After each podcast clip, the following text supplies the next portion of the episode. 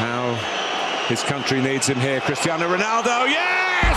Oh, yes! Nani. Rooney! Oh, wonderful! What a goal! And what a time! In what a place! What a play! Wayne Rooney out of this world! Comes out to Essien! Oh my goodness! What an unbelievable strike! It's Freddie Ljungberg again, pushed out by Barthez. Wiltord! Oh! Arsenal have scored yet again in the Premiership, and this could be the most crucial goal of all. The full-time whistle! It's glory, glory, Tottenham Hotspur!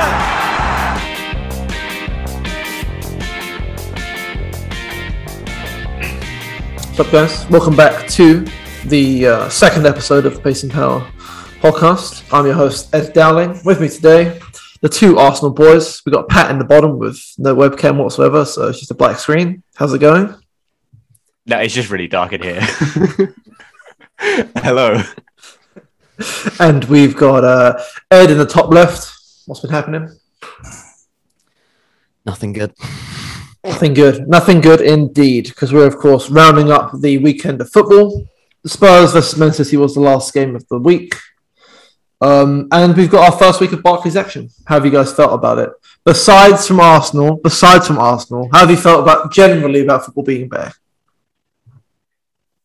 Um, I was quite enjoying having a having a break from football. I could have done with an extra couple of weeks of, of no football, I think. But um, yeah, uh, obviously Arsenal aside, I've I've really enjoyed seeing um, fans back in stadiums, Mm. and the, the games have been have been largely brilliant. I think. Oh yeah, definitely, definitely. What about you, Ed? Have you watched any of the other games this weekend? No, I couldn't. I didn't really want to, to be honest. I think I think if we hadn't played first, I would have watched a few more. But like, half of them weren't televised, and then just complete lack of lack of interest. That's the thing, and obviously we're doing the roundups. So I think let's get straight into that Arsenal game because we said before on the preview, on season preview, we said that would be uh, a really good opening game. Uh, Brentford versus Arsenal, like a newly promoted team that's never been in the Premier League, hosting, you know. Uh, no, I don't want to mug Arsenal too much, but like a big team. But they are a big Yeah. team because big does not imply good.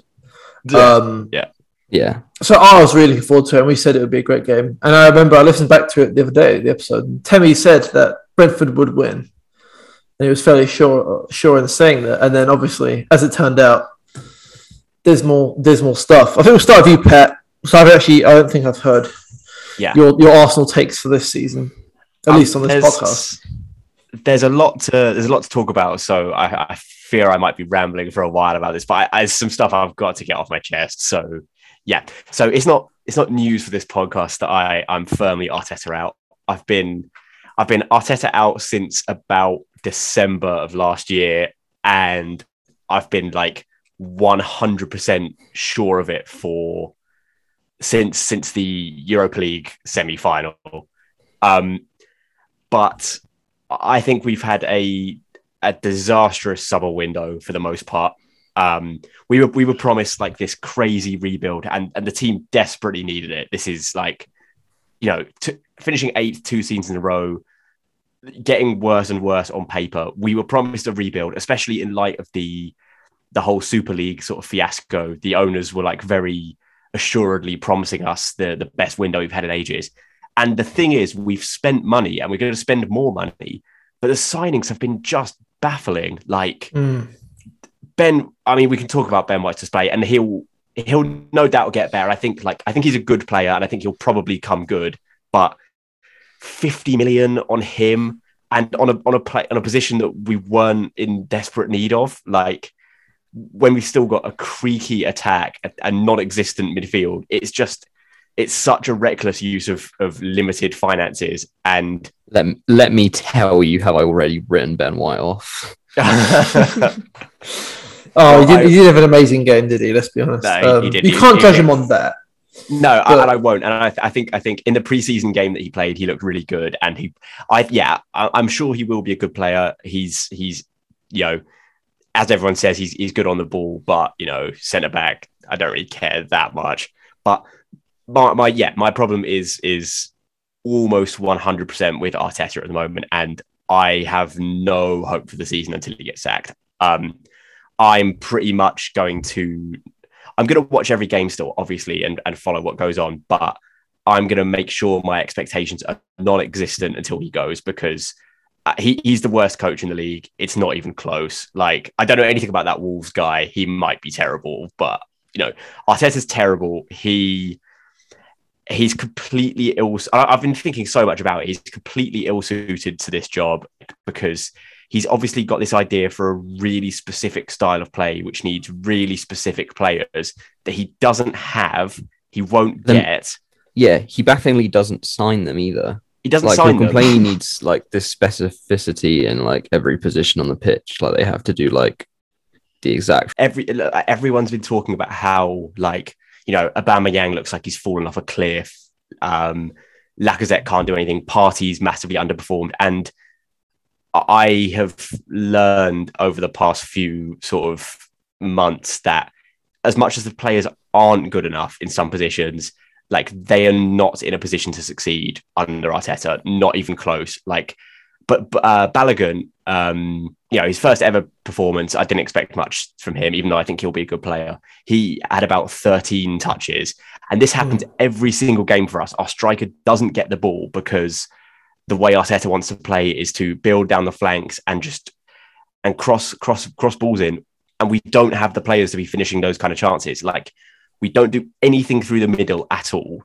We're terrible on the break, even though like we have good players to play on the break. I mean, Pepe scored 22 goals for Lille playing on the counter. We don't let him do that because like Arteta has clearly instructed them to basically always build slowly. It doesn't work. Like we weren't scammed by Brentford. They were better than us. I, I watched Hmm. like based on match of the day and the, the games I actually watched. Every single team's attack looks better than us. Every single one. Burnley's looked better. Um, like Watford's looked way better. It, it's sh- it's disgraceful. And if there's anyone in our fan base or in the the sort of upper management of the club that doesn't see that Arteta needs to go, they're taking the absolute piss at this point. Like it's unforgivable. And what is also unforgivable is the fact that he has been allowed to continue this long. If we get a new manager in now, we're gonna have to do the same old shit of oh well, we need to wait until they have a preseason. They should have already had a preseason because he should have been gone months ago. It, it, it's mind-boggling. Yeah, he should have gone. He should have gone after you went out to Villarreal. Really, Yeah, yeah, yeah. On on the you know on the day, and yeah, it, it's disgusting. Like I don't want to blame. I I have no blame for any of the players um, from Friday. Like a couple of them were, were crap. Uh, Xhaka, Pablo, Mari. Oh my god. Um, but it's it's ultimately like what can they do? Like I, I think we could have far better players in, in basically every position and we'd still be bad because he doesn't know what he's doing. yeah. I think a, a lot of it is Arteta. I think most of it, obviously, is Arteta. But if you look at just just taking the Brentford game as an example, like you look at some of the the second goal, for example. I know that's been brought up a lot. Like I, I know Arteta is abject, but putting him aside, like you're professional Premier League footballers and you're defending a a throw in like that, it, it is absolutely pathetic. Yeah.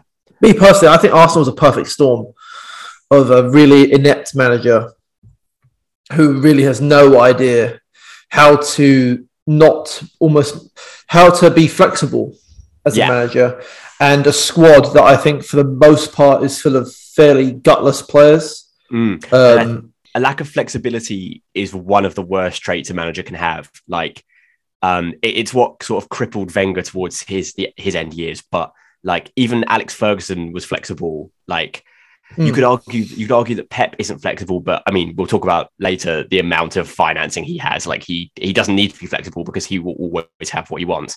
Arteta won't always have what he wants. He's also not got the credentials to be granted so much. Like, no. he, he he should have to be flexible because he's not got the CV to to back him up.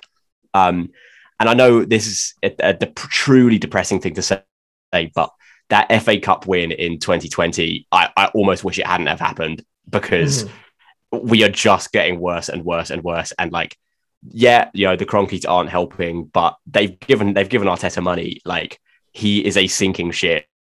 Like I think Arsenal will be back at some point. Like Liverpool have had these phases before, like under Van Gaal, Man United were, were abject, but like this is as bad as I've seen a big club get in in my time supporting. Oh yeah, no, it, it's like you compare it with like the Hodgson Liverpool days, or maybe the Moyes Van Gaal. Like it, it wasn't that bad. It really wasn't. That, No. wasn't as bad as it is now with Arsenal. With Arsenal, like um, we could I get relegated. We, there's, cer- honestly, there's certain teams, isn't there? Like Aston Villa, for example, I think have better, worse odds of them getting relegated right now than Arsenal. I, I think, I mean, we won't get relegated because at some point, if it's bad enough, Arteta actually will get sacked and things will get better because we'll have new manager bounce or we'll have a competent manager. Um, and I've not even given a second's thought to what manager we should get because I'm just so fixated on on Arteta leaving. That's all I care about. Mm. Um, but uh, I, I look at our fixture list and I don't see winnable games. I don't see winnable games anywhere apart from maybe Norwich and like Norwich and, and Newcastle, just because they always bend over for us. Like Mm. I look at every single game and think we could lose that. Like very feasibly, we could lose that. And how how has Arsenal gotten into this position? Like it's unbelievable. But th- just quickly on on the very very few positives there were from yesterday. Uh, sorry, on Friday. I thought look, I think Lokonga looks like a really good player. Um, already a massive upgrade on Xhaka, who was once again absolutely abject. Um, and and Smith Rowe, I think he's going to have a huge season. Um, uh, I think, I think I'm going to. I'm basically watching Arsenal see what Smith Rowe does, uh, and Saka when he's when he's back playing full time. But yeah, You think he um, could have like a Saka times. esque season this season, if you know what I mean, like a breakout season? Because last year he had a bit of a breakout, I- but it wasn't really like a Saka level sort of thing. Yeah, I would worry don't that the team's not good enough to like enable him to like achieve much. Mm, Because like in the number 10 role, you're gonna be judged on your output. And in attack, we just look so pathetic. I think it will be really difficult for him to shine, even if Yeah. he is like doing everything. Hmm. Ed, would you agree? Would you agree with me that you could you could take this to like a really extreme case and literally say like you, you could put in that this attack attacking system like if you took the in terms of individual talent some of the best players in the world put them in that system and say like Arteta still has complete control over how they play they're not allowed to express themselves I, I still don't think we'd be good like I think we could have like Haaland, Messi, and and Mbappe. And if Arteta told them to play the way our attackers are told to play, we still wouldn't get top four. I mean, I, I think I think you may be taking it like a touch far with some of the names, I you I get you get my point though. You get my point. I'm That's very how on board with I the point, Our like- attack is. Hmm. all of our attackers look so bad at the moment. Like I have no idea if Aubameyang is genuinely as washed as he looks, but I don't think he is. God, he, God, he looks awful. Yeah, I, I don't. I don't see. I mean, yeah, I, I- I'm obviously taking the piss a bit with the Mbappe uh, Messi thing, but like in terms of striker specifically, I do not know what striker would would hit like 20 Premier League goals in this setup. I don't think there's a single one. And I think that kind of goes back to what you were saying about not seeing any winnable fixtures, because the other side of that is that we aren't a team that wins any games you wouldn't expect us. yeah, we we win the games that we're like nailed on to win, and that's about it. Like you won't see us catch a result against C. You won't see us No, catch a no. result against like Chelsea this season now that they've not got like No, a, no, a set of clowns getting out of the car to play up front. we're we're truly and utterly fucked. And um, I think I, I think if there are any any listeners who are you know keen on keen on betting, I think take whatever money you have and put it on Lukaku scoring on uh, next next week. He is going to score. He's going to terrorize our defense. We're going to lose by two or three goals. That that's the one the one upside to how difficult our opening fixtures are is that like genuinely by game week four, I think the pressure is going to be so so high on Arteta that feasibly, he, I, I think he could be gone by Halloween potentially. Really? Fucking hell. Yeah, Maybe. Um, Um, I don't know. Would would I hope for that? No, probably not. It's almost from a Spurs point of view. It's it's so it's gone so far of Arsenal that it's just not even funny anymore. It is funny. it's also like, oh god, it's pathetic. It's like it's you know in co- the rules of comedy where you have to punch up for it to be Yeah, funny. yeah. Effectively, it, it's so like. It's just I feel like the boot is always on Arsenal's neck all the time, it's just like yeah. it gets to the point where it's like, oh, we're just laughing at Arsenal yet again for the It's same a- a reasons of a- every time. it's not a role reversal of the of like the early 2000s because obviously Tottenham aren't going to be like in contention for titles and stuff but we are taking that like early 2000s Tottenham place where like we are going to finish underneath you most seasons it, it like obviously you know I can't predict the future I can't say who, we can get as manager etc etc but like this current team under Arteta we are not finishing above Spurs until he until he leaves like Uh, we're go- going to be mid-table until something like in the management changes. And just touching again on the on the Kroenke thing, like I want them out as much as anyone else, but uh, these these people who are who are saying like, oh yeah, you can criticize the manager, but ultimately it all comes down to them. Like they are putting money into the team. Like it's just, I mean, Edu and Arteta, they ha- they don't know what they're doing. Like uh, but I, I want to hear more what yeah more what you think about it like n- not Hmm. really the situation but more so like you, you watched the Brentford game right how how did you think the game went I think it's one of. I think on the one hand, Arsenal should be beating Brentford every single time, but on the other hand, me and Tammy were talking about it actually the other day, and you consider the factors at play for that specific game. Not as you know, not as an indictment as Arsenal as a whole, but it's their first game in the Premier League. It's the first game they've had with fans. They're at home. Um, I think Arsenal could be a much better outfit and they'd still lose their game purely because of those sort of storyline factors that, that are at play. Yeah. And that's that's just if you just saw the scoreline and you didn't watch the game, sure. If you watch the game, that's where you'd be more worried as an Arsenal fan because it uh, Brentford played very well. Absolute massive credit to them. But like, I, I don't even like, I don't necessarily Yeah. agree I don't necessarily agree I thought I thought Brentford were like you know they they they showed good levels of you know passion spelt with a S-H-U-N at the end desire um they, they they did really work for it and in sort of the in the duels especially in the penalty boxes they were very strong but they they didn't construct many good attacks uh, they, No. honestly they just exploited a very very easy team to play against um and I, I think even uh, in our worst years under Wenger towards the end, a, Wenger led Arsenal team would have slapped them by four goals, like more or less every time. Yeah, Um, true, true. I think they did exactly what they needed to do, though. And a lot of teams would not uh, come up to that level. A lot of teams would fall below that. And I think they, they, They, went they, they bullied us. that level. Hmm. They knew, But I they do knew think exactly that now that like they've done that, and everyone's gonna be looking like, oh, you just have to have a big man up top, and that's like that's Arsenal in a spliff.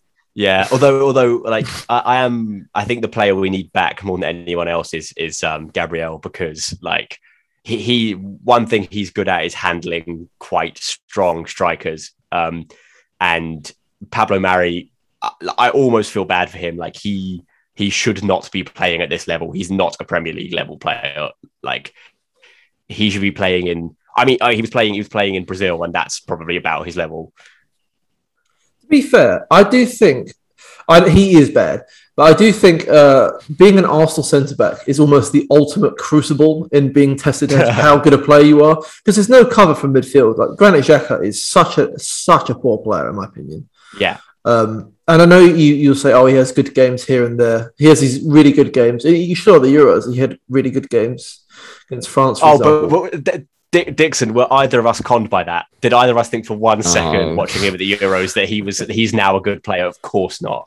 The only the only way my views of him changed at the Euros was that I thought we might be able to get maybe Yeah. three or four mil more for him, I mean, and we failed to sell him and gave him a new contract. So props, prop, props to props to Roma for not like utterly refusing to go above a certain amount of money for him because they knew what they were doing. I think I think um Xhaka is quite a good barometer of being a football fan. Like where if you're one of those in in it's, it's exclusively in the Arsenal fan base because no one else is stupid enough to think he's a good player. But if you're an Arsenal fan and you think Xhaka is genuinely a good player that's worth having, like your head needs checking. it's it's he is dreadful and he like almost by himself loses us like I've, I've said this so many times before on this podcast, but he'll he'll lose you like six points a season purely by his own ineptitude. And in centre mid, you can't Hmm. have that. No, and it, it's it's you can't have your centre mid be having like purple patches of form and then playing really badly, like a striker, for example. The centre mid needs to be because especially a holding mid needs to be Yeah. consistent uh, above anything else, and he he is dreadful, and I think he's the ultimate indictment of Arsenal right now. Yeah. to be honest. Don't don't worry though, because he got more of his uh, stat padded progressive passes by doing the the left flank pass to Tierney, which which stat nerds and stat nerds and Xhaka fans have like a massive overlap. Um, but uh, they they say that he's got great progressive passing numbers, and it's literally because our entire attack under Arteta is Xhaka pass to Tierney, Tierney cross, no one score. the, the, the thing with that is like he will only play that like he doesn't play the like riskier passes for us. Like you watched him for Switzerland and he was like at least attempting to break lines. There were a couple times where he could have played someone through and he just decided not to. Like it's almost like he himself is a stat nerd. Just looking for- pad But he's, he doesn't bit. care about the result. He's checking the like, you know, them like weird Yeah. pie charts that tell you what a player's good at. he's checking that Well- after the game. Anyway, with Arsenal though, it, it is utterly dismal, dismal, dismal, dismal. Um, and let's hope it continues. There's been enough misery, misery in this uh, in this episode already. Let's get to some lighter stuff.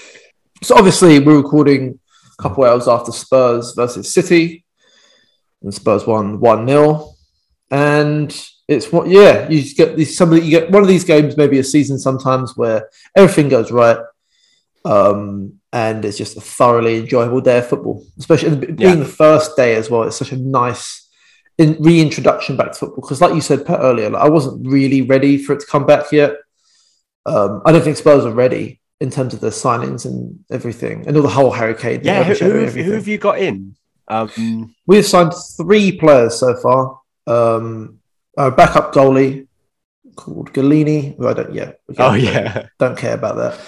Um, we signed a good centre back called Cristian Romero, who I think looks really promising, and we've signed Bryan Gil as well.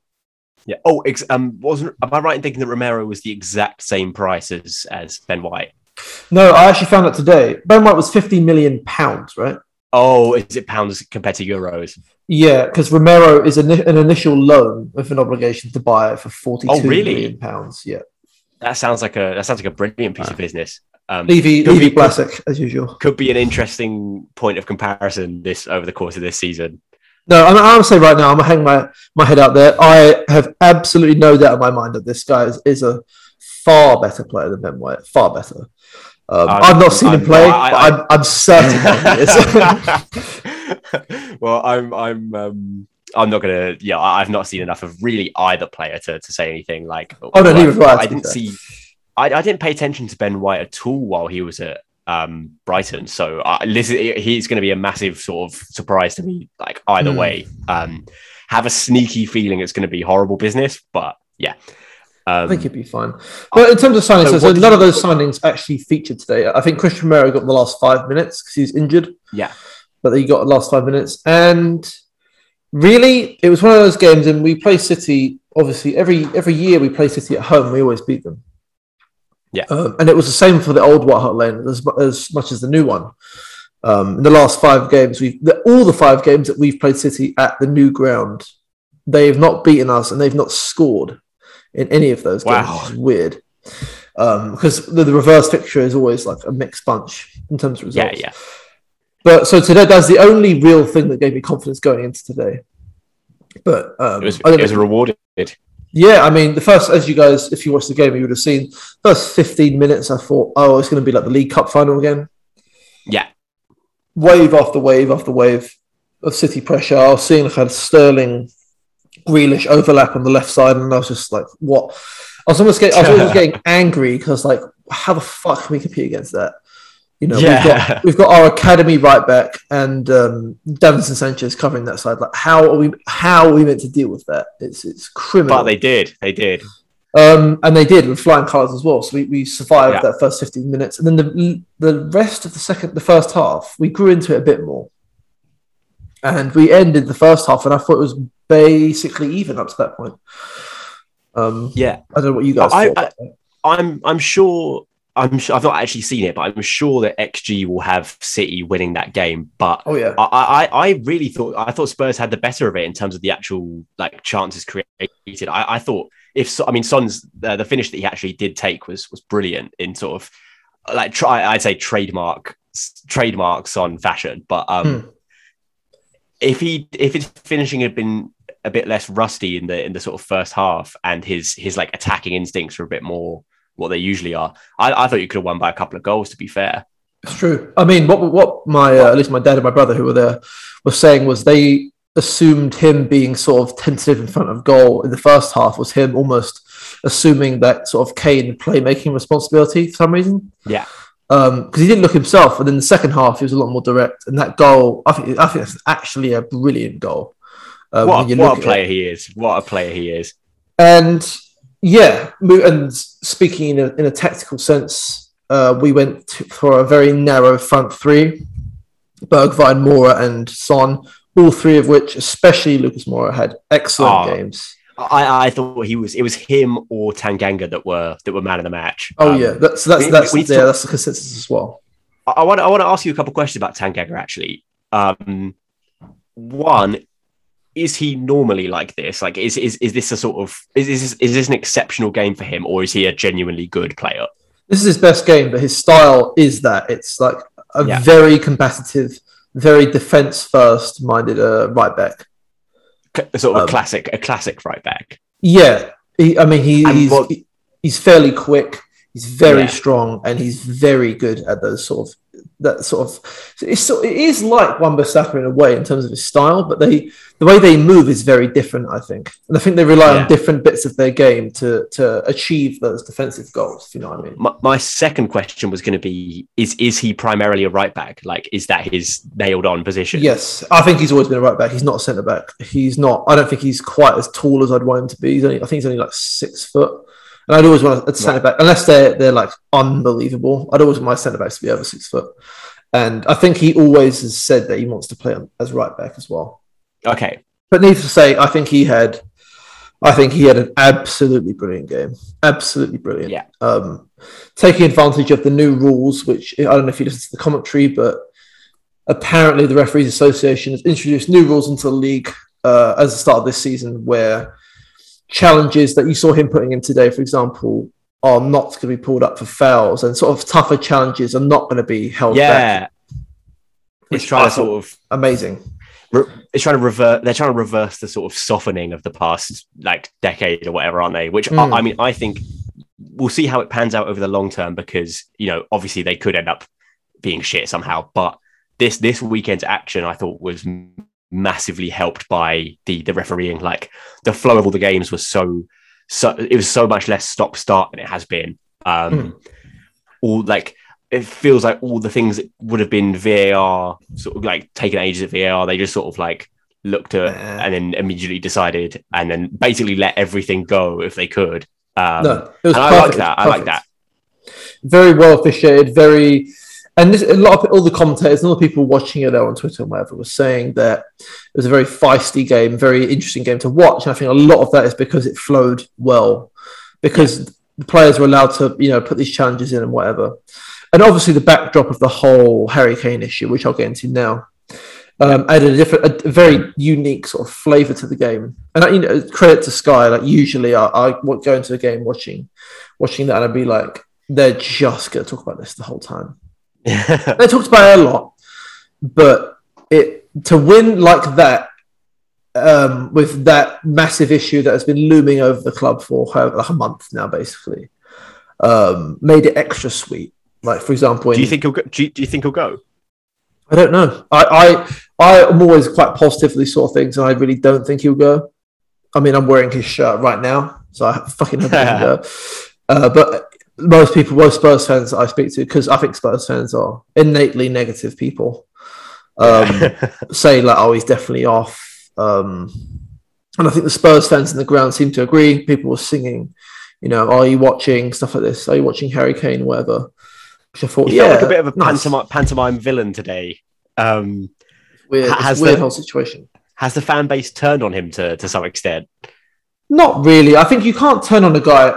You can't because you think about how much he's given us down the years. You, I, I don't think you can turn on him and start chastising him.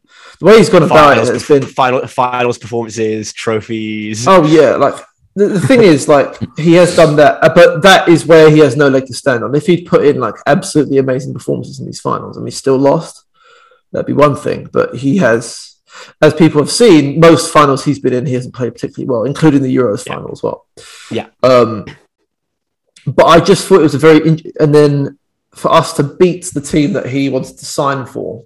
I don't know. It made it very, very interesting. Is all I'll say. I don't think, obviously, I mean, it's I think it- affect his point of view. It really highlighted how much they did need him, or at least like a a competent striker, though, because I, they just they don't really look like scoring very much.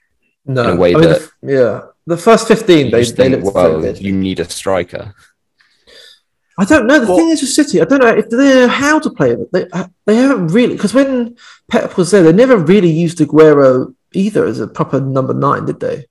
He was always sort of like Nah. in the in the sort of second sort of string sort of situation. So I don't. I really don't know if Harry Kane being in there would solve all their problems. To be honest. Well, Dixon, I, I want to see what you think about this, but per- personally, I mean, uh, emotion sort of taken out of it a bit because obviously Spurs fans love him. But if if City are offering as much as I'm hearing, it seems like a good deal for both parties. To be honest, like Kane is getting on. He's got a horrible injury record.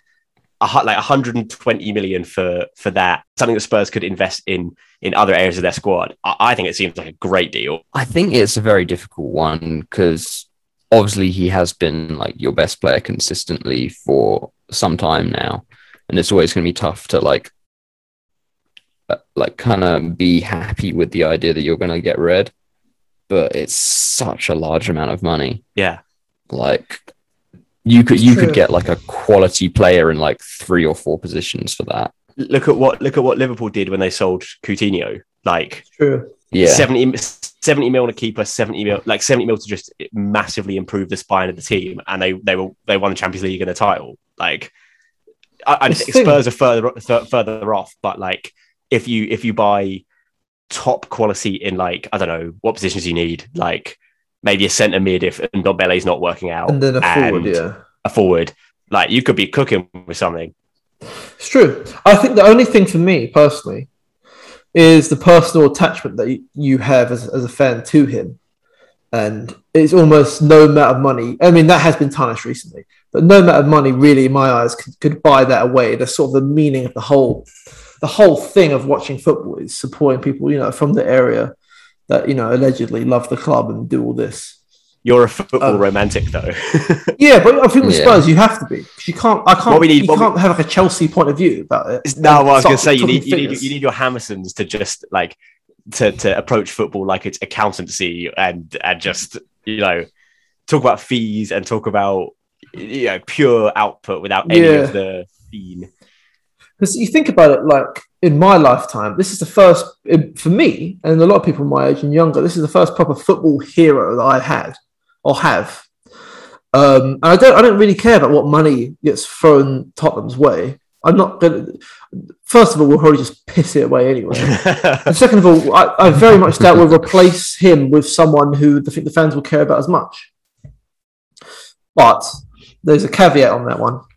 Because I think recently, and I think people always thought this, but I think especially after today's events, Son is almost moving into that level and almost becoming that goal. He, he already is the golden boy in a lot of ways. But if Kane leaves, he is he is the man. He is Yeah. the man. I think Spurs fans love him so much already that he could he could be the new Kane. He could be.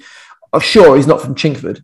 He's from you know, a lot fur- further afield than Chingford, but like it doesn't really matter. Peckham, Peckham, right? if you if you show the loyalty and the love of the club, which is all we really ask for, um, that's it. That's all it takes. it'll, it'll be so easy to yeah to, to sort of translate those feelings towards Kane onto Son. Like, I'm, I'm sure he's already most of the way there, and if he can honestly like if because he base he's one of those players. He's sort of like Fernandes, where he we, we say he's one position, but really he is just a sort of a, a striker more or less, isn't he? And he seems like he can do it admirably. I mean, I saw a stat today about like he's he's played like 50, I think like 60 games in in sort of the the typical striker position, and he's got like 50 goals and assists. Um, No, he can obviously do a job there. So, I mean, if you if you shuttle him there and then maybe stick that some of the Kane money on a on a winger, like an upgraded winger, because who your your wing options strike me as a little bit without Hmm. Son there is a little bit sort of wanting. It's it's you know Bergwijn's a good player, and I think he put in a lot of hard work today. But he had a really good chance that he completely fucked up, and I think I don't know. I think we would if we sold Kane, we'd pursue it out and out striker because I I'd actually say Son's best position is sort of that LF. If you had to go refer to Yeah, FIFA terms, it's that it's it's it, the most advanced left-sided position you could possibly adopt on, on the pitch. That's his best position.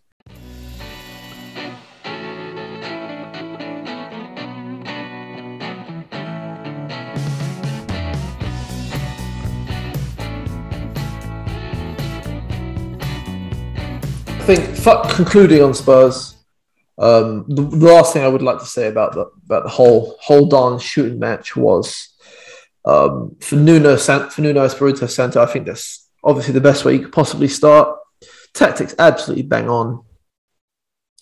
Um, and yeah, I'm absolutely buzzing for him. To be fair, the thing is, what Spurs haven't had in a while, at least since Pochettino left, um, is a guy you can really get behind Guy he's he's likable, really isn't he? support- He just he seems like a likable guy. He doesn't none of this bullshit, you know. He's got a cool got a cool beard. Cool beard. He he says all the right things. He I just think I've always I've always felt a bit more positive towards this season in general because I think ultimately if we finish eighth, we finish eighth. At least the club is being run by someone who conducts himself in a decent way. Who isn't just a nasty old boss. I mean, obviously, I'm, I'm taking big shots at Mourinho here, but it's just the positivity that he exudes exactly what I want to see. And this is the ultimate vindication for him, especially with the whole Hurricane BS, which has been sort of thrust upon him basically. Sort Um, sordid affair territory with the with the Kane thing. Yeah. Yeah, it- it really, this has really lifted the mood, I think, around the club. And then I don't know who we've got next week, but I'm actually looking forward to it now. I was interested to see that he. I don't know if he's been doing this for for the whole of preseason, but uh, using a back four when he was obviously very known for using back three in his in his Wolves days. Mm. Um, that that sort of changes my perspective on him being Spurs manager because I assumed he was going to take the back three across with him, and Spurs would continue being a very sort of defensive defensive team. But obviously, you were quite defensive today and and more counter attacking. But that's how you got to be against City. Like I'll be very interested to see what you do against an ostensibly worse side. Yeah, Um, that's the test, like- isn't it? Yeah. Um, so yeah, I, I'm excited to see. I'm excited to see how it un- unfolds. Obviously, I, I- hope he crashes and burns, um, and I hope you hate him in about a month's time. But he seems like a nice bloke, and you know, Hmm. if he, maybe maybe he'll you know maybe he'll be Poch 2.0. I don't know. I hope so. I think he. I think with the with the tactics, we we were defensive because obviously you have to be against City. But I think even for I think for the middle sort of section of the game, I think we were bossing it. To be honest, I really thought we were dominating the proceedings, winning the ball back really quickly, and hitting them with those really fast breaks. That's what I. That's the football I want to be seeing. That's the football I, Yeah. I love seeing. And it wasn't like because we played similarly under Mourinho, but it was sort of we'd get the ball and it'd be a massive long ball up over the top, Yeah. usually by Kane. But you see today that the counter attacks were sort of little small interplay passes. Yeah, it was, it was the more wings. yeah, driving driving into space off the ball runners. It, it was honestly what I don't want to bring to talk any more about Arsenal to be honest, but like it was watching it was everything Arsenal lack. It hmm. was direct directness. It was like initiative, little little interplays where you know if if we were playing that game, we've got the ball back and then instantly slowed it down and tried to build slowly. So yeah, I'm you know it was an exciting game to watch. While you didn't dominate possession, I thought you had the better of the chances and that was Mm. that was in large part down to down to how Nuno set up. So yeah, um, Yeah. positive times to be a Spurs fan. I think so. And then, la- absolute lastly, um, I thought Oliver Skipp had a good game considering considering who he was up against. I think he grew into it more. Yeah, he did. I thought he started off. He started off very shaky with Shaky, you know, some yeah. mis- misplaced passes and and turnovers and stuff. But yeah, he was he was he looked like a Premier League player in the second half. So Definitely, it's very tough in the tackle as well, which I really, I really like a player that can do that. Him and Højbjerg as a, as a two in sort of sitting in midfield, I really I thought that was very positive. I think Alli he- had a good game as well. yeah, I- I think it's hard. I mean, I don't know about you, Dixon, but I like I just assume that Skipp is just Winks, but with a different name and younger. That they're gonna. It's, it's like it's the Winks project starting again. he, he's exactly that guy. The only difference is that his his name doesn't rhyme with stinks, oh, basically. they, have both got. so they, he's they have both- assumably slightly better. It, honestly, no, but the the, sim- the similarity in like f- feeling that the name causes is also like striking. like Harry Winks and Oliver Skipp are like randomly generated like English names. Both of them could be at Bournemouth, couldn't they? Skippy and Um, Wink- Winky. Winksy. No, he's he's de- he's very he's different to to Winks in a lot of ways. I think he's a much better defensive defensive player. So so much better at tackling. So much better at tackling. Winks is one of the worst tacklers I've ever He's seen. dreadful. I don't think he's gonna. I don't really don't think he will. Uh, he will play for Tottenham again. Winks. He was Is- in the squad today. Jeez. I know, we're, I know, we're dragging this Tottenham thing out, but um, is Skipp like? Is he replacing anyone in the lineup? Like, is, is he is he only playing because someone else is injured, or is he, do, you, do you think he's going to be the guy this season? I think it'll be him and Højbjerg, and then the, the real battle will be will be for that sort of eight sort of spot between Ndombele, Alli, and Lo Celso. Ooh, Which and then you think about. I think we need to get another midfielder in, to be honest. But yeah. I thought you know Alli had a good game today, much better than last season. So much better than last season. well, that was all Mourinho's fault, wasn't it? Let's be real. We could we could put a lot of this down to Mourinho. yeah. But um, I think let's talk a little bit about City. Um, fuck them. I hope Oh, they yeah. yeah. We said in our season preview. I think I'd love nothing more than any other team in the league to catastrophically fail this season. Yeah. Um, to see all that money I'm sick then and tired of Pep. I hate him. I hate him. baseline. yeah, but- check, checkbook fraud. Yeah, that that thing we talked about it on our on our group chat, but that whole geese situation. Oh, my god! Geese situation is so embarrassing. Uh, But like He- the thing, the thing about that is, I could also fully see him like lining up like that in that's a- the in worst a part of the geese, whole geese thing. formation. Yeah, in like a two-two-two-two-two situation. and it would be it would be It's in the something he Champions would League. do. It would be in the Champions League final, and they'd lose like three 0 Surely a geese formation would be like a one, two, three, four. Well, That's a I was just, let's get into this. Can we just get into this a little bit more because I was thinking about it. Oh, no, like, no. What, what are the logistics? Well, I of- s- like, what inspiration Well, I could saw possibly someone take? post an eleven, and it was um, it was two centre backs and then two wing backs, and then like two further kind of like Oh yeah, wide yeah. midfielders, Oh, followed like- by like, like- a further two wingers. So like a reverse geese formation, sort of. Yeah, they were doing it like with it wide at the at the top Yeah. instead of wide at the bottom, But what and the like quote, empty in the middle. what the Not quote like a said, not like bowling. what the quote said was that like Pep noticed geese flying over and and like took inspiration from it and tried to incorporate some of that in his in you know in his squad. And it's like, what what could you possibly take out of that? Like or they- squawking. They're, they're in a yeah they're in a V I was formation. actually about to say. They're in a V, v formation. They squawk and they go in a straight line. Like, what is there to glean from that in a footballing sense? If I I truly mean, I think to I think there approach is it- something to glean in like a more general sense. Am I to believe that Pepper's never seen like geese flying before?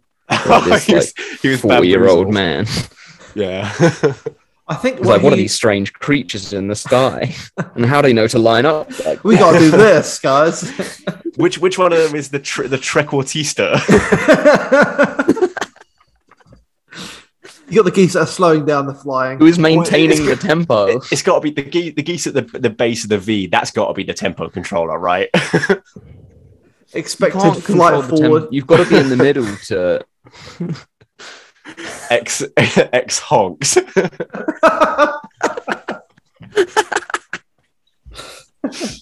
You know, Jacko would be the one that was just sort of flying away from the pack, leading them off course, yeah.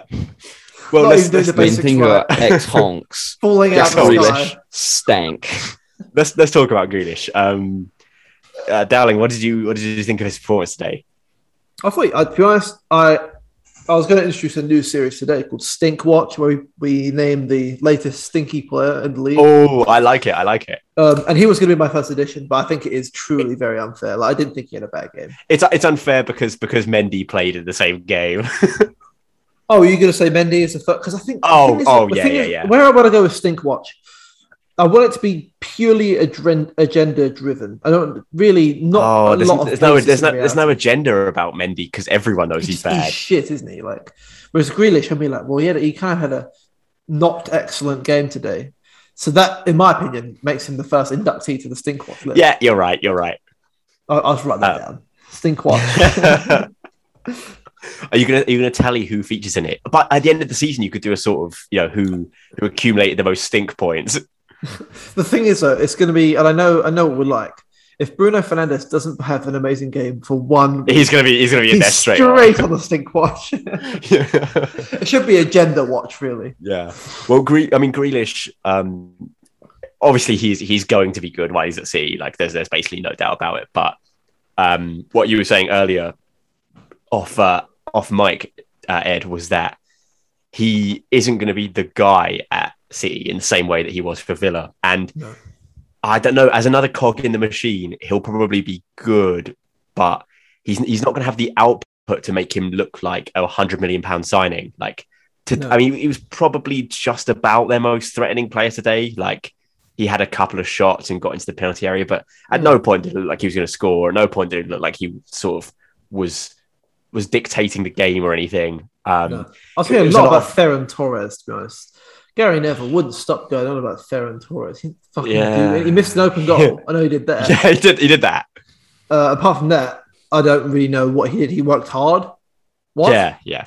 Doesn't mean you played well. And if that's who you're relying on to lead your line, then I'm sorry, you deserve to fucking lose. Yeah. All the money in the world, and you can't even buy a bloody forward. You know, fuck them. Fuck them. I thought Fernandinho Uh, had a if I were you, I'd be first avoiding speaking too soon on that. 20 yeah, I don't want to curse myself here. I, the thing is, Fer- Fernandinho had a great first 20 minutes, and then he just sort of, to me, looked like he just couldn't be fucked anymore. Like he was just getting beat every single time in transition. this could be a different segment called Washed Watch because I, I think this is this this is the first time I've ever seen Fernandinho where I thought like, "Ooh, is he past it?" He's gone. Because yeah. Yeah, because I mean, obviously Lucas Moura and Bergwijn and and Son as well are all absolutely rapid. Um, and you know, in transition they're going to do damage, but he just he just looked behind it. Um, he he wasn't he wasn't even close enough to be doing all those tactical fouls. He couldn't even, uh, yeah, he which, couldn't even do his, his transition. which is his, he his bread and butter. yeah. I hate. I, I don't hate him. I really respect him, to be honest. But I hate that aspect of the game. Even though I love it when Spurs do it. To be fair. Yeah, well, Tang- Tanganga was shithousing absolutely Oh, everyone. oh, so. ridiculous! Oh, absolutely ridiculous. How I get away with the well, booking? yeah, didn't get booked. Grealish got booked because he just got fouled so hard that he had to complain to the referee. Glorious. Uh, I thought Ruben Dias had quite a poor game as well. I think for the um for our goal, the commentators are really slagging him off for that. yeah. Um, Well, he, he was just sort of breakdancing in the middle of the penalty area, sort like of away from doing everything, wasn't he? He's doing Do his you best think- Rob Holding impression.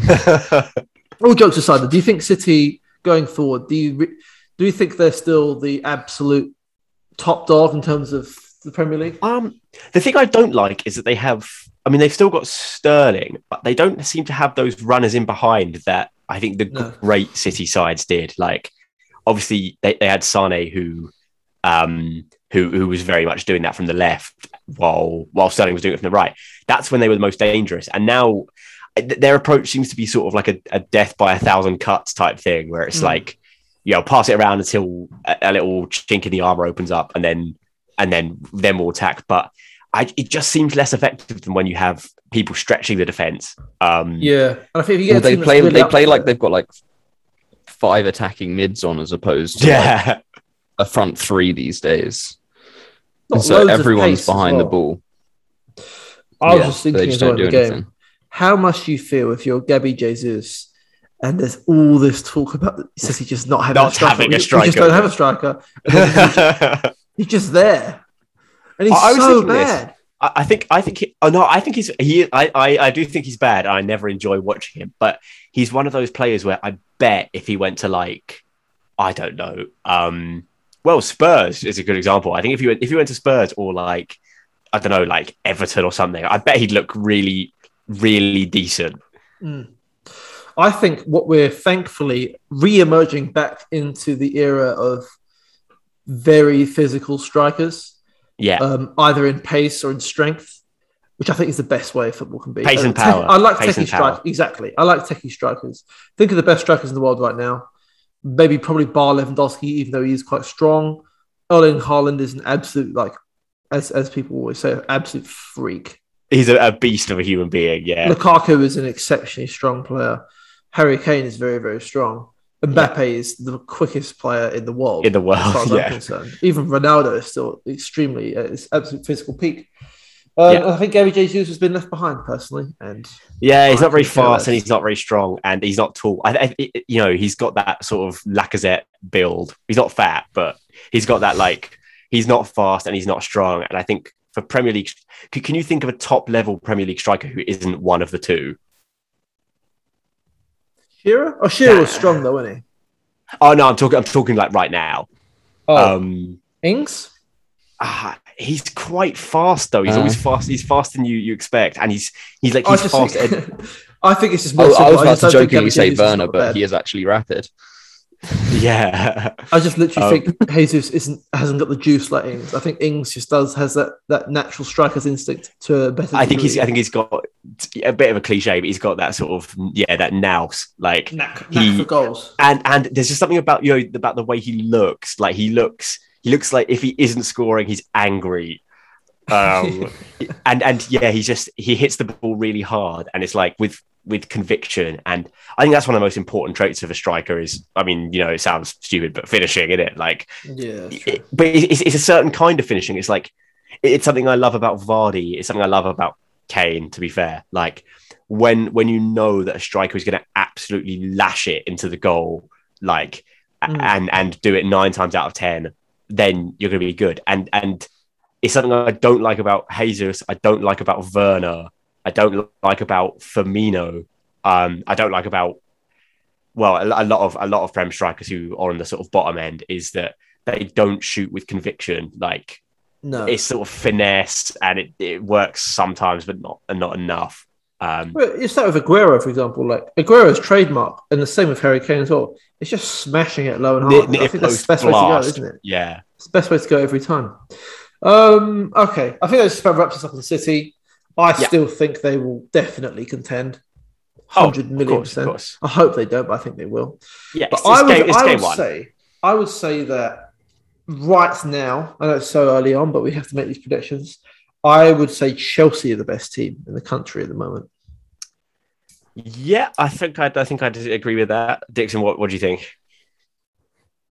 I mean, I didn't watch them play today, and obviously we haven't seen them play with Lukaku yet.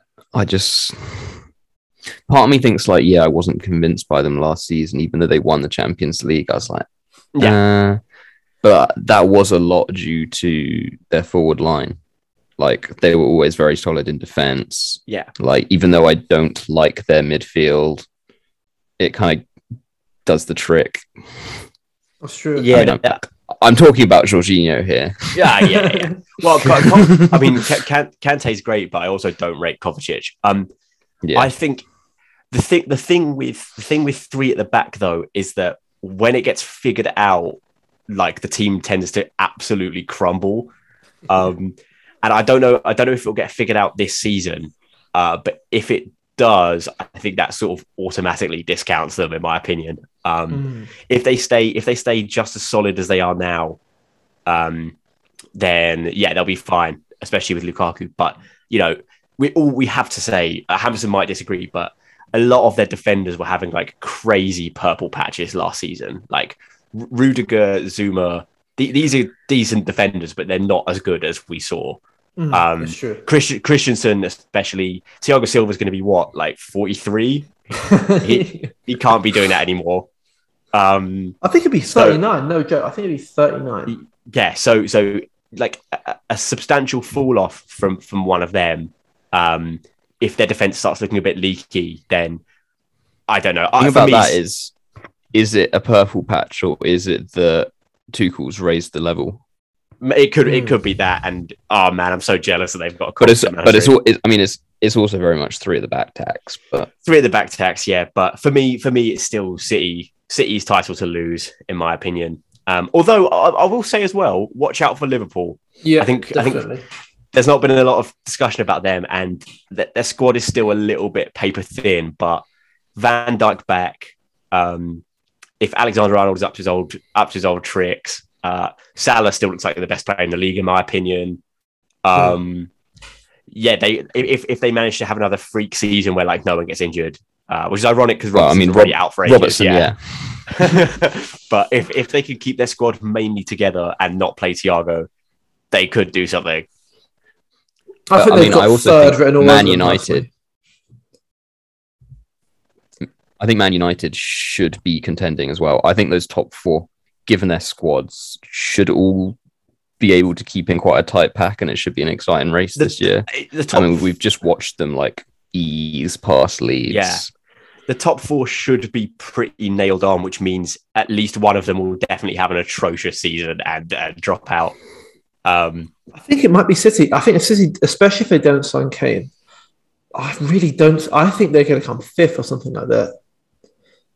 Um, and I can see a, a certain other, a certain other couple other teams get sneaking into that spot potentially. Um, are, you include, I, are you including Tottenham in that? I mean, I jokingly included them uh, when we did our preview, but Uh, it depends. I, I genuinely, I think if if we end the window with three good signings and we hang on to Kane, I I don't see any reason why not. Personally, yeah, yeah. Um, but we haven't got any other BS factors at play. With the Conference League, it's like it's not. I don't think it's a hindrance at all. To be honest, You're- we're you're just playing like- our first team until, until like the, the- final. The semi, yeah. Even the semis, you could probably play a second string team and you you you'd walk it. I'm We've really excited to as watch well. that. Did you see that video of um? It's some some team you're to be playing in the group stages, taking the piss out of you for being the smallest club in London. Yeah, Pacos de Ferreira. I thought it was funny. To be fair, I thought it was funny. I thought it, I mean I thought it was very funny, but like just some absolute nothing team from somewhere. like naming Yeah, like, was like, fair Fulham enough. and Crystal Palace in London. West Ham. I, I heard Charlton phone about. Yeah, and they'll get sent, they'll get sent packing, yeah, packing yeah. back to whoever Yep. fucking shithole they're from. Right, go on. Let, us let's talk about some of the some of the other games we we saw, be it on Match of the Day or or otherwise. Um, should, we, should we go through the rest of the yeah what we've just described as contenders and see how how they fared? Yeah. So should we start with? So we've talked about sort of the top three. Should we talk, start with Chelsea? Chelsea Palace. Yeah, go on. Um, Ed, I know we were were waxing lyrical about that Palace team before. They were utterly not It was- it was- but One hundred percent romanticism. they were spanked. They were absolutely spanked. I mean, to be fair, I reversed. I went on a U turn midway through the recording about Crystal Palace because I actually looked at Yeah. who they signed in it. They weren't that good. My In my, head, they um, were better than. Yeah. No, Yeah, I was I was well, I was surprised by when I saw the lineup. I was like, wait, where are the where are the guys? Where are the, the guys? no, guys. Um, No just guys. random championship players and a Chelsea player on loan. Um, I think that game. I don't. I think it's such a cut and dry performance in terms of Chelsea just are a better team. They're at home. Yeah, on, on, on match of the Yeah. day, it was one of those where I, I don't remember seeing like a Crystal Palace shot featured. It was it was just a wave after wave of Chelsea attack. Mm. Yeah. I think. But at to the same time, we play them shortly, and I Oh, expect it to be the exact same we'll result. lose. Will it? Will it? Yeah. Let's talk about So, you I know, think I'll- Man United game was a bit more interesting in terms of narratives, narratively speaking. yeah. Um, banged out Leeds, and I think Leeds they are a great, not great, they're a good team, but they Yeah. also are very likely to be banged out as well because of the way they play. Could have a could Yeah. have a would I don't know if you covered this in the season prediction, but is there potentially going to be a tricky second season situation with Leeds where they finish quite a bit below where, where they did last time? I don't. I could so. see it happening. Um, they didn't. Who who have they bought? They've bought. I think they bought one player, and it was that um, left back from Barcelona. Oh, Uh, Firpo, Ju- yeah. Junior Firpo, yeah. and I don't know, like surely those players get tired after all the running around they do. No, I, I would say I think they'll be fine, and I think that's based on the fact that they aren't built on like sort of Sheffield United esque sturdy defensive thing system built on like the backs of two or three players, which if they get injured, they're fucked. Yeah. I think they're built on like these very core principles, and I'm really waxing lyrical about Bielsa here, but the, the principles upon which that team is built upon, I think, are good enough and strong enough to where I think that team will probably be fine. I think they'll beat the teams around them and the teams below them. I just Wait, don't think. uh, Bielsa, that's that's the answer. That's the answer to all Arsenal's problems. Get him to the carpet. He's the That would make so much sense. Arteta, the opposite of Yeah, flowing attacking football, everyone trying hard, billions of goals, billions of goals conceded. Um, that's what we want. But I think that'll be all right. I think that it, Man United played extremely well in that game, though. Um, I mean, I think they yes. just showed the class of players they had, yeah, Pogba, which is something Vlasic. you'd like to see them do. yeah, Fernandes Yeah. Blasic as well. As much as I hate to say it, it was absolutely Fernandes Blasic. yeah. He's, he's yeah. inevitable. He's inevitable, and it's looking good for them. Even though, you know, I do think United fans they let off Ole a bit sometimes. You know, I know certain individuals were Ole out, or at least they said they were Ole out immediately after the Europa League final. Yeah, Um, I'm sure they've reneged on that already. I just think if he doesn't do anything this season, Ole, in terms of winning big trophies, Yeah. from, from Man United perspective, he has to go right. Are they still? Uh, I, I, I'm not sort of in the loop with United fans. Are they still pretending they haven't been backed enough, or have they, have they let that? so. sh- I mean, have they have they let that facade go now? Because it's so annoying how every season they spend like a hundred million and they pretend that like oh, I think with, I think with the team that they have now assembled, if they don't win anything, yeah. they've got to get a better manager who Failure. will It's win failure. something with the team they've got. Centre mid, centre mid is a bit weak, but like other than that, where are the weaknesses in their squad? Yeah. Like Yeah, it- it's much. every every like goalkeeper. Eh, I don't really care that much for Henderson Henderson's or De Gea, fine. but yeah, he's all right. But like they I signed mean, Varane, they signed two- Sancho. You just can't moan about that. two of the best two of the best centre backs in the world. Uh, according to Yeah, Temi, 'cause the other thing best is- left back in the world. the other thing about them not having like a good enough defensive midfield is that you've got Maguire and Varane back there. Like, not only are they like good enough defenders to cover for like a fair amount of lacking in defense in midfield. Yeah. I feel like they're also both defenders who are willing to maraud forward and then play the pass that you would expect like a centre Yeah. mid to do. Maguire So it's almost like- like forward is so funny. But like I feel like they're covering for not having yeah, like Yeah. a good centre like CDM by having like two genuinely world class. Well, there's a chance they might sign Camavinga as well. And if they do that, like I think if they do that and they don't win the title, I think Ole has to go. I think absolutely. yeah, yeah. Um, Because how how can you not win the title? Yeah. with because who, who else is there to buy? Like. You've bought everyone. you, you have all the players? I mean, I guess they could literally buy every other player in the world and win by default. Because he just can't field a team. although, although I'm sure, I'm sure someone in Europe would get together like 11, 11 sort of like pub players, and Ole would get outmanaged by, by them in the final. it would go to pens. yeah, because offense that De Gea would let them all in. yeah, United looking strong though, looking good.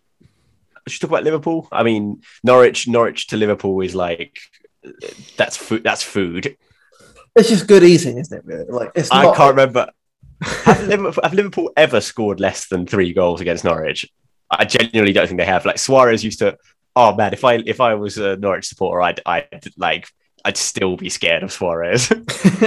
in my head, like the first time Liverpool played Norwich last season, it was like a closely contended game. I could like, sorry, the season before. When no, they it Yeah, it was was three three four- actually. It was three three. no, it was Yeah. Li- Liverpool won, but I think it was four three. Oh yeah. Oh yeah. I remember being impressed, like, oh, they've actually put up a fight. Fair play. Yeah, Oh, they still Uh, lost. yeah. This, this time, this Yeah. time, um, it looked like Liverpool just absolutely banged them out. Um, Mm. I think having having just even as just a mental thing, having Van Dijk back is going to change is going to change their game. Um, That they're not going to have, un- well, unless he gets injured again, they're not going to have to be like Frankensteining together different centre back pairings for the whole season. Um, and yeah, they'll just have either. I mean, and they, they've added a little bit of. I think they've got less centre back options than they did, but more quality, like Van Dijk, Matip, Gomez, or that guy Konate. Like that's a good selection of centre backs. They'll be That's fine decent, in that yeah. department now.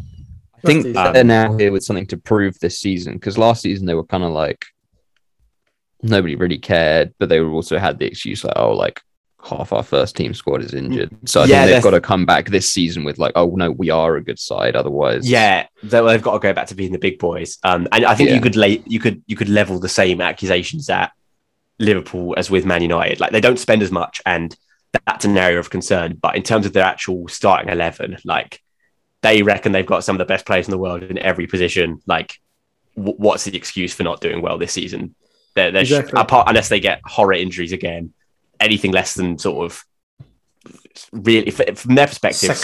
second, place is is a letdown. Yeah. I think so. Anyway, the last team I want to talk about is Watford. the, the sheer level of slander that we put on their on their names. Uh, when I mean, we- you say we, it was, it was you, and it was Mainly you me, angry mainly that me. they But you- you- you guys- you guys are interested pushing it. geographically. Okay, you, you guys are pitching in here and there, and that we were mainly talking about their manager, Xisco, and how much of a fraud he is. Even we Oh, don't that's about him. who everyone's been talking about. I keep seeing that name pop up, and I thought he was a player. No, a manager who who I don't know if you've heard it yet, Pat, but this man has managed. He has he actually managed properly managed a team yet? I don't think he has. No, he did. He did. He did. You said he. he Dinamo Tbilisi, Tbilisi. Yeah. What's no, that? he was. He was interim for like two months somewhere. Yeah, he was interim. That's he what I mean. Oh yeah, but I thought you said he was somewhere else for like six months prior to But that. I think it was like it, no, it was. I don't know. Either way, this He's guy has got like, sub one year experience. I, I cannot, unless he knows someone in the Watford hierarchy, I cannot understand how this man has been given this job. but he won his first game against who I tipped to be utter shit this season, Aston Villa. They're a good bet to be shit because, like, no matter how much quality they get in, losing a superstar like that, Yep. um, and for, for a team of their sort of caliber, they they could be. I mean, there's this weird rivalry brewing between Villa and Arsenal fans, and that is really depressing. But um, like th- they were talking a lot of gas. I swear they finished like tenth. Yep. we finished above them. we finished above them. We In we our worst ever season. Shit. So, and I think they'll do worse than that this season. So, Well, we Um, talked about it before. Like, you think of Villa, Villa were getting a lot of plaudits, rightly so, last season. So they had a really good st- first half. But ultimately, with Grealish, they finished 17th the season before that, and then 9th or 10th last season. yeah, And Dean Smith, and now he's lost his best player. He's not a good manager. I really don't No, think no, he's no. a good manager in any way. And I think it, I think he will be one of the first ones to go. If not Xisco, Dean Smith. No, Arteta. Arteta I, I think Arteta. It'll be Arteta or Xisco. Um, but the, the two the two guys with no experience. But um, Two Spanish frauds. yeah, two two Spanish frauds. Um, but yeah, I, th- I think Villa. I don't know. It's it's they'll have some teething problems with the amount of new players they've signed. Speaking of them re-signing Young, completely passed me by. I, I didn't know they'd done that. What? Yeah, actually, Young. This is me learning his- of that. Yeah, he made his second debut against Watford. Bloody hell. He's Which is cool as well, because- didn't he? yeah, he did. It's cool because um, Young at, at Villa is one of the first like streets won't forget players I remember from like my early match of the day Hmm. times. Him and Milner linking up. Yeah, he loved that sort of finesse shot into the top right, didn't he? Yeah, yeah. Do you know what? I'll tell you what else, Pat. I'll test you on this one. Uh, a certain someone who signed from Palace to Everton as well last week. Do you know who that was on a free? Was it was it Andros Townsend? yeah. yeah. What? Do, do you know? What? Um, uh, Everton have spent a combined one million this summer, and that was on uh, Townsend on a free and Demarai Gray for one million. Horrible business. Horrible hang on, let- business. let me let me. I need to I need to Oh. do some research for one second. Hang on. Um, okay, how old do you think? How old do you think Demarai Gray is? 27. Okay, no, no, okay, he slightly overshot it, but he's he's twenty five. he's he's in like the prime of his career. I thought he was still about 21. Where was he before? he was in the Bundesliga, Leverkusen? wasn't he? Was he at Leverkusen? Uh, I think he was in Leverkusen. Yeah, someone of that of that level. They don't need. Oh, oh, I don't. I don't even want to talk about Everton. I don't want to talk No, about. no, no, no, no. They're, they're not what I'm talking about. They're not. Get out. But anyway, drawing things to a nice close. It's been a good week. It's been a good first week. Has it? Huh? ah, I didn't get the memo. it's good to have. It's good to have the Barclays back. Um, a lot of goals in this first week. It's been some really good games. The Newcastle West Ham game as well. Oh, I, Today was I really good. Glad, I was glad I tuned into that one. Yeah. Really good. And obviously, I really enjoyed watching Spurs today. I'm sure you guys really enjoyed watching Arsenal. and we'll be back this time next week, I imagine. For, for Arsenal, Arsenal Chelsea is the uh, the prime fixture. Yeah, that will be fun. Anyway, until then, though, guys, it's been a pleasure having you on. Pat, welcome back. Season two. Nice to have you. Thank you very much. Ned, thanks again. Let's hop back. Always a pleasure. And if you enjoyed the episode, please feel free to follow the podcast, follow us on Twitter, Instagram, all that good stuff. And have a good day. Cheers.